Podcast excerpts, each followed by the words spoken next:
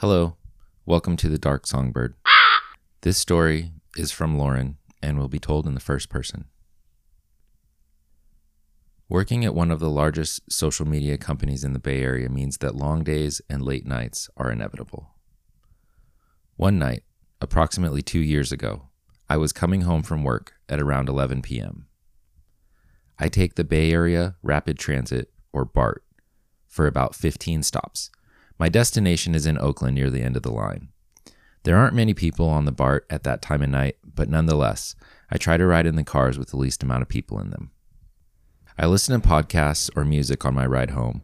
It helps me relax. That said, on this night, I picked the chair furthest away from the only two other people in the car that night, put my headphones on, and zone out. First song Bob Dylan. So far, so good. Until I see out of the corner of my eye the silhouette of a man approaching me. Ugh. He sits down right next to me. He is fairly built, has dark, slicked back hair, and is wearing sunglasses. Really? At night? Who does that?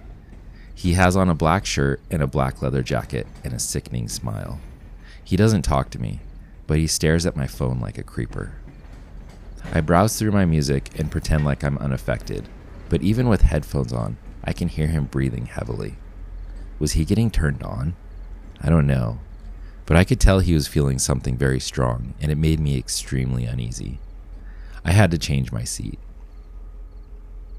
Casually, I get up, walk to the other side of the car, and sit down in a new chair. Thinking that my encounter with this creep is over, I lose myself to my headset again. Only eight stops to go, I thought. A couple of songs go by, and I can't believe it, but the guy comes over and sits down next to me again. He seems bigger than I had previously thought. I can smell his leather coat, along with something else I can't quite put my finger on. Self defense training has taught me to look a potential assailant in the eyes.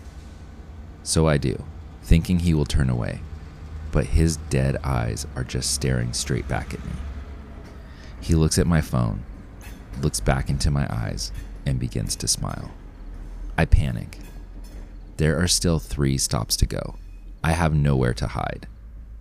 I look around for the other two passengers, but they have already gotten off. It's only me and him.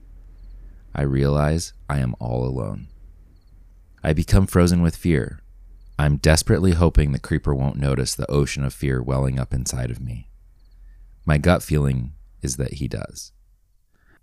I stand up, walk over to the door, and just decide to stand until the next stop, which isn't even mine. This way, he won't sit next to me, right? Wrong. He comes straight after me, sits on the chair right next to the door. He looks right into my soul with his black, dead eyes and says, Hi, gorgeous. Why are you avoiding me? I'm freaking out as I look down at my phone to try and call my boyfriend. The man stops me by saying, No one can help you now. You can try to tell me that you've already called the cops, but I know you didn't. At that moment, I realize that I'm cornered. He had been focusing on my phone to see who I was talking to, trying to figure out if I panic, trying to see if I would ask someone for help. He cornered me bad. At least I had luck. The train began to slow down for the next stop which was still two stops away from where I needed to get off, but screw it. I'll catch an Uber or walk the rest of the way home. The train stops, the doors open, and I sprint away from the train, down the platform, across the neighboring street. I look back and I don't see him. I try calling my boyfriend, but he doesn't answer. I leave a message. As I put my phone back in my purse, I realize that I had pepper spray with me all along. My heartbeat slows back to normal, as I know at least I have something to defend myself with, but still a long way to get home. And who knows if he was alone or not. I want to put some distance between myself and the BART station before calling an Uber, so I walk rather quickly for maybe five minutes when all of a sudden I feel a hand grab my wrist. It's him. He pulls me to the ground and places another hand over my mouth, disabling me from screaming my lungs out.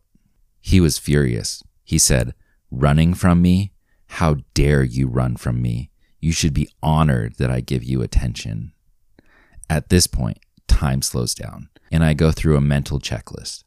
He is on top of me. My phone is in my bag. I can't call the police. I can't reach the pepper spray. I can't punch him in the crotch. I can't scratch him as I don't have long nails. His hand is still on my mouth. What do I do?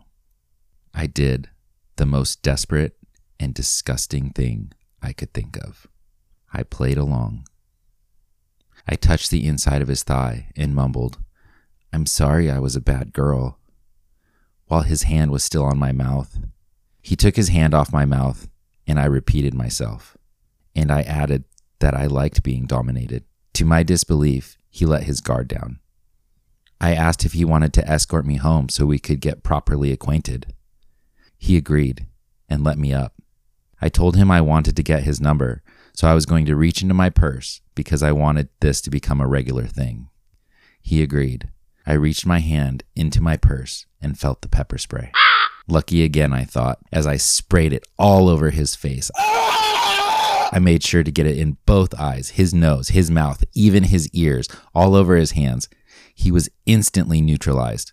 When the police arrived five minutes later, he was still coughing, suffocating, and blind. His face was swollen like a big red pumpkin, and he was swearing and vomiting between gasps of breath. He was arrested, and the police told me they had been looking for him for over a week.